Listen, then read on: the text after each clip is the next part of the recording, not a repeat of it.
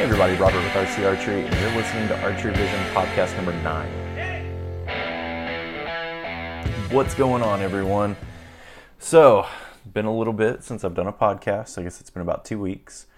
Missed uh, last week with work. Didn't really have a ton of time to do much of anything.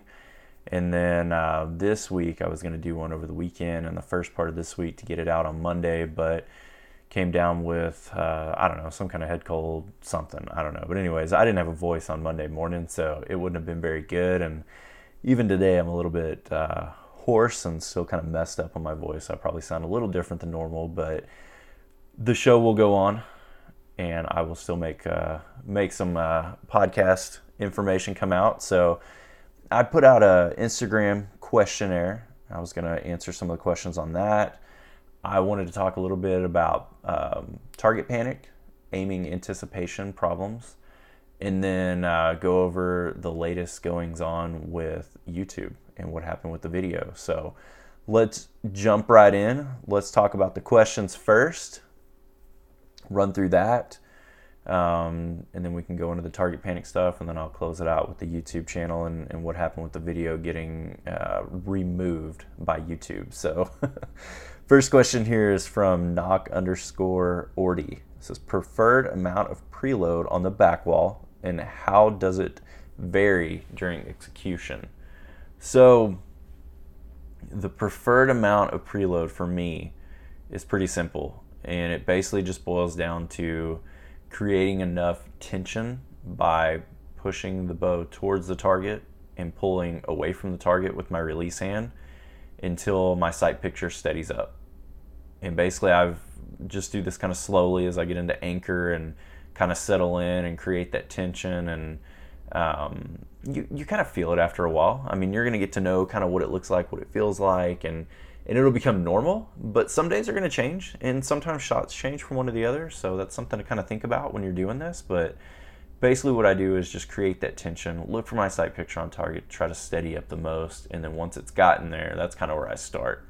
Variance through execution on the preload or you know just the amount of tension that I've built up, I I probably have a slight increase in tension, but it's not a ton.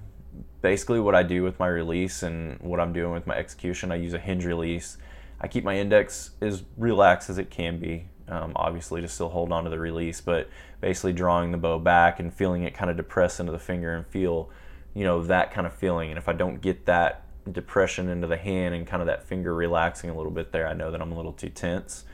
And when I'm going through that, as I get to anchor, I'm adding some pressure in with my middle finger, getting to the click, and then I pull my release arm back but the reason it's going backwards is because I'm kind of letting the release rock through my fingers. So it's rotating and rocking through my fingers. And I mean, it's not a ton. I use a, a short click shelf on my release. So there's not a lot of movement at all that's needed. So there's not a lot of perceived motion, whether what I feel or what you can see, you know, by looking at my shot. But my arm is moving back enough to take up the slack and to maintain the tension, overall tension in the system. So that's just kind of my shot and how it breaks down and how it works. Oddly enough, that's actually what the video on YouTube is about that got removed by YouTube. So that video is going to be back up this week though, so you'll be able to see it. I'm going to try to get it re-uploaded tonight. I don't think I'll have any issues with it after the fact.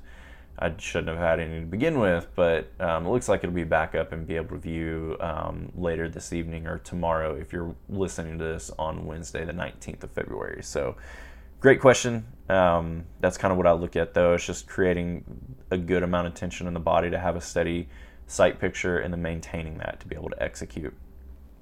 Next question here is Daniel uh, Fetchak, maybe? Maybe that's how you pronounce it. it. Says, what size dot do you use for indoors? Do you recommend small or one that covers the 9 and the 10 ring? So I've done both, and really this is going to, it boils down to personal preference everybody's going to see something different and need something different in their shot. The and, and, it may change over time. So the idea behind having a, a larger dot that covers, say, the 10 ring on um, a Vegas face and then maybe even the nine ring as well on a Vegas face, or what you're looking at like an NFAA five spot would be all of the white.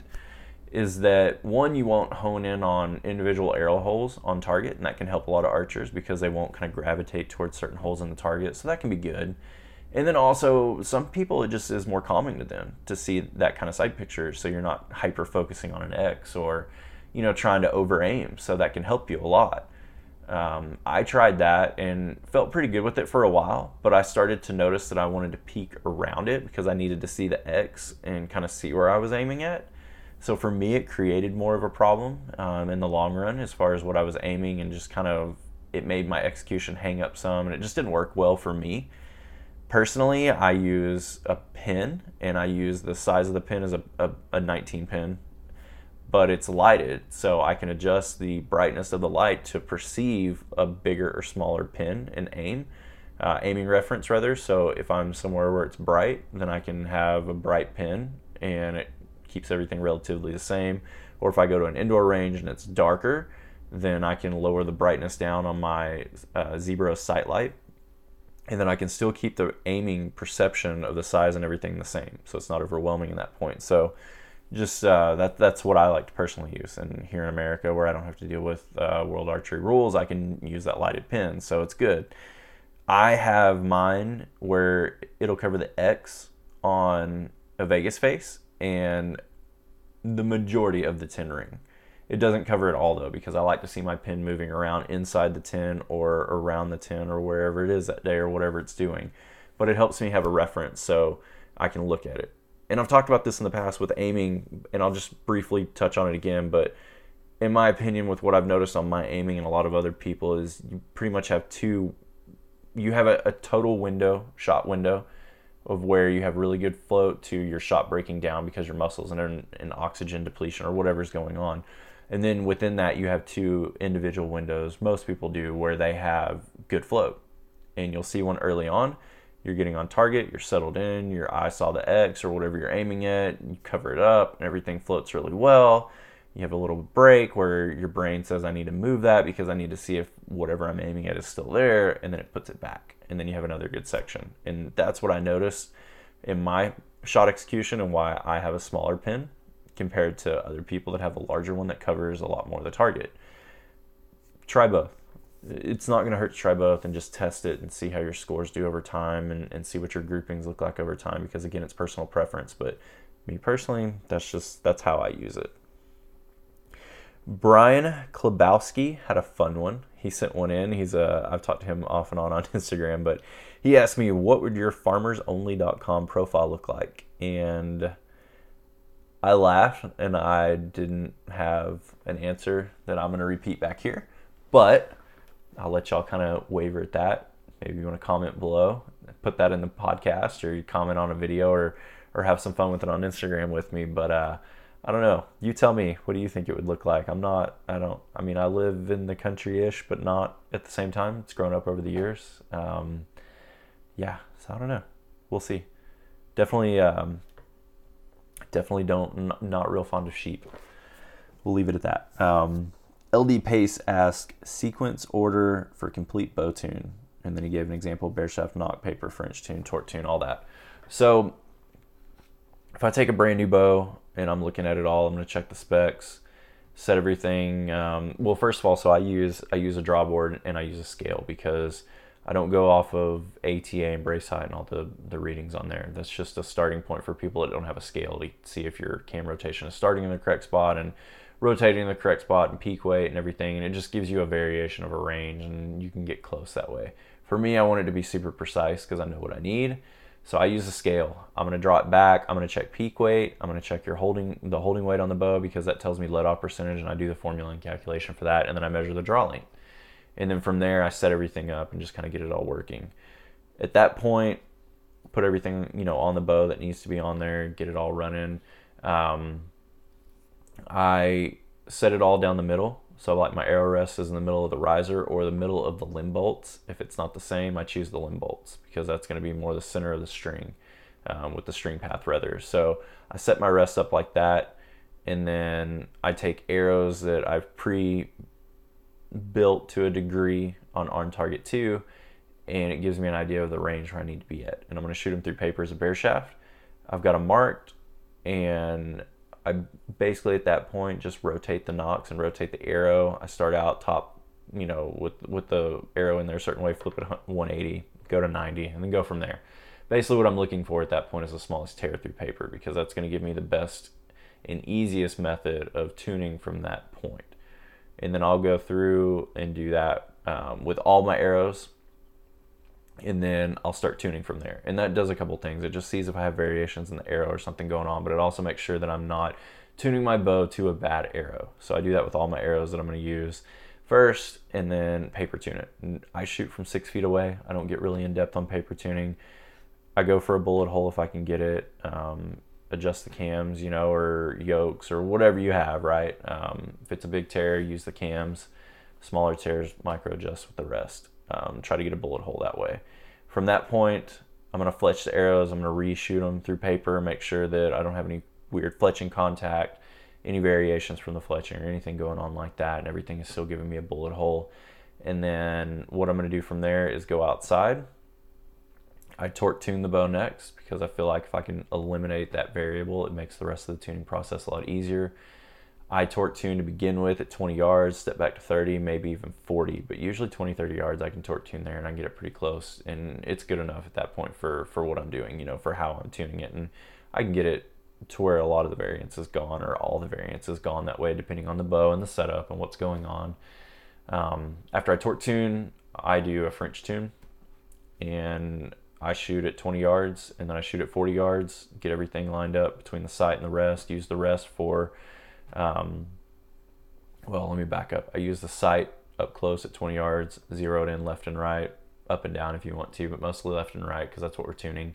Go back to 40 yards, use the rest there. And it's just a back and forth and, and getting it going. But if you did a good job paper tuning and you have good repeatable form, you don't have crazy contact on your face with the string or anything, this process is pretty easy because you're already pretty close to there or you're basically there at that point. Um, at that point in time, um, you know, I mean, as far as what I'm doing, if I want to, I'll group tune. Usually I group tune, um, especially if it's indoors. I just start shooting indoor rounds and see if I notice any variations in holes and patterns, left, right, up, and down. Micro adjust the rest a little bit here and there. See if I can close those patterns up. See if I maybe need to adjust the arrow a little bit more, change the point weights, stuff like that. Um, one point that I did miss that I noticed just now when I was looking back at notes when I'm not when I'm doing the torque tuning, right after I torque tune, I'll do um, um, going blank. Sorry, guys. What I'm gonna do is do just you know like a variation of up and downs, highs and lows, and um, I'll pull back creep tuning. Jeez. Okay. it's all live, guys. I'm not gonna edit this out. You're gonna get what you get on here. If I make a mistake, you get to hear it. So creep tuning. Basically, what I'm doing with that is I just go up to the target. I usually do this at 20 yards. Um, if I have a lot of variance for whatever reason on a bow, I'll start at 10 and then work my way back. But I usually start at 20 yards. I'm going to shoot at a target. Um, a lot of the times I just shoot at a Vegas target. You can shoot at the top edge of a target. You can make a line on there. Um, I think Greg Poole calls this line tuning. I call it creep tuning and group tuning. Um, same thing, but however it works best for you for an aiming reference on your your eyes and what you need to look at. But I shoot a normal shot. I pull really hard to shoot a shot, and I'll let the bow get. I, I get loose in my shot. I get relaxed, so simulating me breaking down and kind of collapsing. And I don't know if the stop's really creeping off the string or if it's just a weak shot or whatever you want to call it, but um, creeping. And then I shoot one there and see what my variances are, and then I adjust for that and then I go into the rest of the tuning process that we were talking about before. So um, it's just kind of eliminating the variables with the nock tuning or with the uh, well with nock tuning with the arrows. Um, it's also eliminating a variable when you do the torque tune and then when you do the creep tune. And then from that point, it's just easier for me to tune the rest of it. Tommy Swart asks, missing to the left when tired, why? So there's a couple things that can happen with that. If it's when you're tired, what I notice with my shot and, and others as well is you're not pulling through as hard. You may also be kind of protecting your aim when you're tired because you see a little bit more float and you're trying to micromanage the float. So you get weak on the back end and you're not pulling through. And what that will cause is you actually push the shot off. So you're pushing too much with the bow arm. You're trying to activate it by pushing with the arm. And as a right handed archer, you can swing left that way. Another thing that you can be doing too is getting weak on the back end and the release hand coming out and away from the face. And that can cause a left miss too. So that's a couple things that I would look at right off the bat.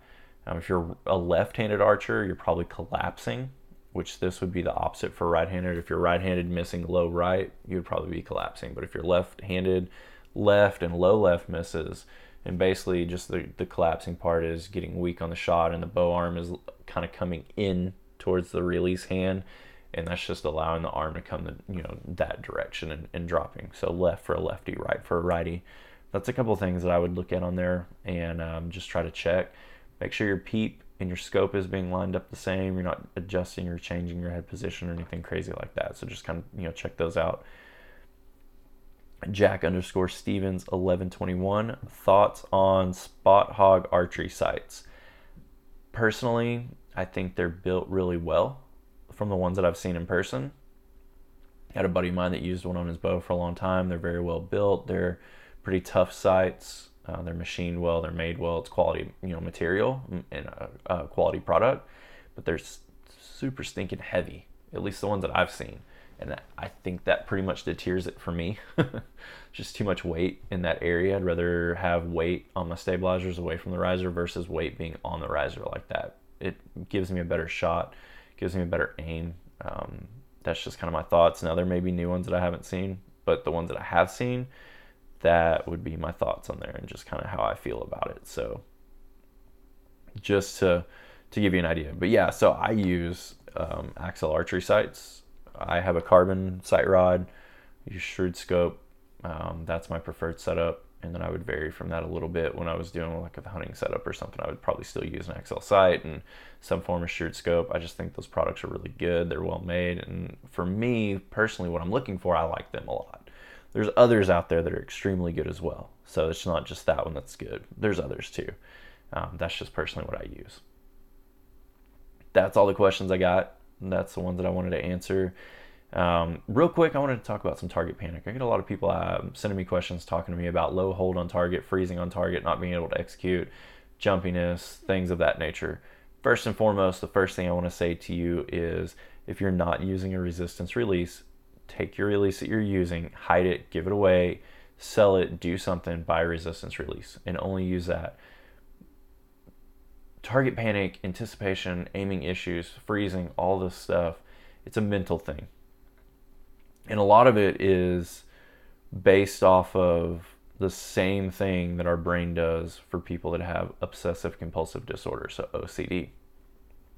So if you look at it from that point, from a medical standpoint, then there's different ways to treat it. There's a lot of different studies out for OCD. If you want to, you know, Google it, you can look at them. I've done a lot of study on this because I was going to do um, an instructional video that I sold just for Target Panic, and I may still do it at some point. I just haven't. Um, it's pretty in depth. It would be a lot of work to put it together, a lot of research and a lot of planning, and I've done a lot of it already, but I wasn't finished.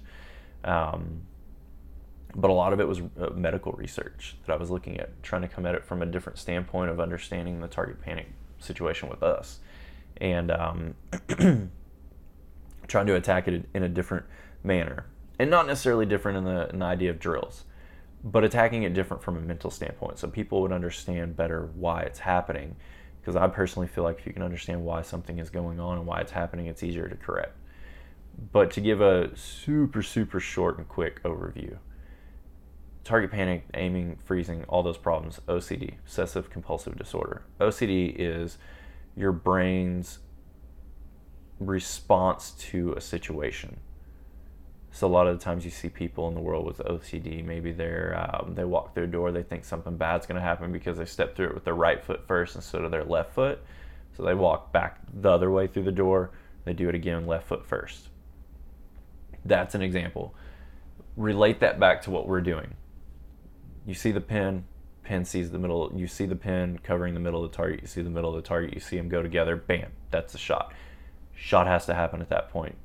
Slam a trigger it's a reaction to what you're seeing. Same thing with the aiming and freezing low. Your dot can't cover the target because you need to see the middle of the target. So you see the middle of the target and the dot hangs out below it, and you can't pull the dot up there because it feels like there's 20 pounds of weight on the bow. because you have to see the target. That's your brain's response to that. Um, you can relate all that together, and if you look at it from a mental standpoint, relating it together. The problem with people that have OCD is the same as what we have in archery with people that have target panic. It you can't cure it. It doesn't get cured. It doesn't permanently go away. You find a way to manage it. And you manage it as best as you can. So in the medical world, when you look at OCD, there's a lot of coping mechanisms. There's a lot of exposure therapy. There's um, different things that you can do, right? A lot of studies on this that you can find. Uh, the one that I really prefer to use is one from Stanford. And basically, what it is is the what I like to use is basically like a form of exposure therapy when it comes to archery, and it's reintroducing everything. And it's doing it in a, a planned step by step process. Take the target away, develop a good shot, get consistency, bring the target in up close, develop the shot, work it back out. And there's way more that goes into that. I have drills and stuff that I've set up and, and talked about and written about. Um, you can go to my, my website, rcarchery.com. There's a blog article tab at the top. You can click on that. There's fighting target panic drills. There's um, mindset stuff. There's a couple different things that I've done with it. But the thing that I see common problem about everybody that has target panic, well, I take that back, most everybody that has target panic, they won't put the continued effort into the boring part. They're hardwired in the way that their brain works to just see a result. They want to be there right then. They want to put in the effort until they see a, a glimmer of hope and then think they're cured and go right back to what they were doing. And then it happens again and unless you're 100% on a certain level on each step and you have been consistently with no hiccups, there's no need to move back. So if this is something that you really want to get rid of, it's going to take time. There's no shortcuts, there's no hacks, there's no anything. It just takes time. And you have to find a way to manage it. And you're going to have to force yourself to put in the effort and the work and the boringness in order to do it. That's the best thing that I can say. But get the resistance release. That's the first place to start because you can't manipulate it. You can't slam a trigger on it.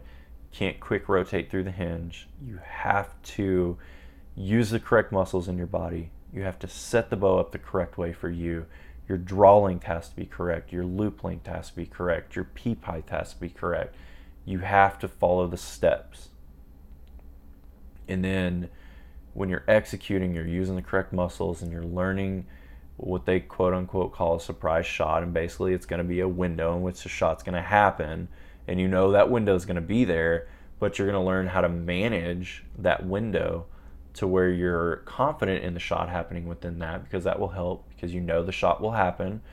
Or you're confident in knowing that when you exceed that window, the time frame, that the shot's not going to happen and you're going to restart. And that's what you kind of have to look at. Not forcing anything, allowing it to happen. So that's the quick and dirty version of this. I can go on for an hour or more on this subject and get really in depth with it, but that's just a super fast overview and a couple things that you can do by going on my website looking at my blog and looking at the articles that I've written. Scroll through them, find the ones that I've done over time. Um, kind of give you an idea of drills to do and then the mental side and the beating target panic and all that kind of stuff and just kind of maintaining it. So, you know, look at it that way. Um, last thing, real quick, let's talk about the video. I don't know. YouTube is I mean, it's no secret. We see it all the time. I mean, most of the people that are going to follow archery stuff are going to look at guns. Are going to look at um, videos revolving around that or other topics, right? That YouTube deems banned worthy or they don't want on there, and they take the videos down. Um, they'll demonetize a lot of them. They'll take a lot of them down. They'll have a lot of problems with them for whatever reason a video that I did standing in my garage with a hinge release to teach people six steps on how to set them up and use them and do your shot and aim and all the fun stuff that goes along with that got taken down. So, um, looked at what YouTube gave me as a as an idea on why, and then adjusted it, redid the video completely as far as my editing and what I did with it. Still the same content, just changed the part that they weren't happy about. And yeah, I'm gonna re-upload it tonight, and hopefully, fingers crossed, it stays. If you already got to watch it, I mean, there was like almost 800 views on it already. So if you already got to watch it, watch it again. Give me my views back. click on it, watch two seconds of it, click off. um, but no, just in all seriousness, I mean, hopefully it stays up there. This, I think it's a really cool video because, I mean, it's six steps to understanding them, setting speed, setting finger pressures, doing your execution method, um, you know, looking at bow setup, all that kind of stuff. So it was really good. Um, I like it a lot. So hopefully that'll be able to, to stay up and running and everything work and everything's good going forward. And I'll note to self on what to do with videos. Hopefully that doesn't keep happening on my channel or happen again. But yeah, I appreciate y'all watching. Um, support me on Patreon. Look me up, Patreon slash forward slash RC Archery. You want to, you know, there's different levels on there help out on here. There's a raffle going on on my Instagram channel. If you haven't checked that out, it's your choice. If you win, it's your choice of a Nock On release or a fletching pack, which it's a jig, it's vanes, it's um, arrow wraps, it's glue, it's the AAE wipes, all that kind of stuff, all that good stuff off of his website and um, full on package get you ready to go on fletching. Um, I think I even put in the arrow pad. So pretty cool deal. Um, but yeah, that that's on there. Ordered the bow already for the guy that won the bow. Adam Adam um, is a Marine, so it's pretty pretty cool deal the way it worked out. Waiting on that bow to come in. He got a PSE Supra Focus Platinum, uh, right hander, 60 pounds. Got it coming in. He's gonna get um, pretty cool looking strings. I'm gonna leave that for when we get the the bow in, and hopefully he'll give me some pictures after they're on, because they're gonna look pretty awesome. Um, unless he wants me to put them on. I didn't ask him that yet, so we'll see. I may take some pictures if I get to put them on, but pumped about that. Sounds like it's to be a couple more weeks. He's in uh, training right now anyway, so he wouldn't be able to get back to me to, to get it. But I know his address, so I can ship it to him when he gets there. So awesome stuff. Appreciate the support. Appreciate the views. Watching, sharing, all that fun stuff, guys. Thank you again uh, for listening to me rant ramble and talk. And uh, yeah, guys, talk to you soon.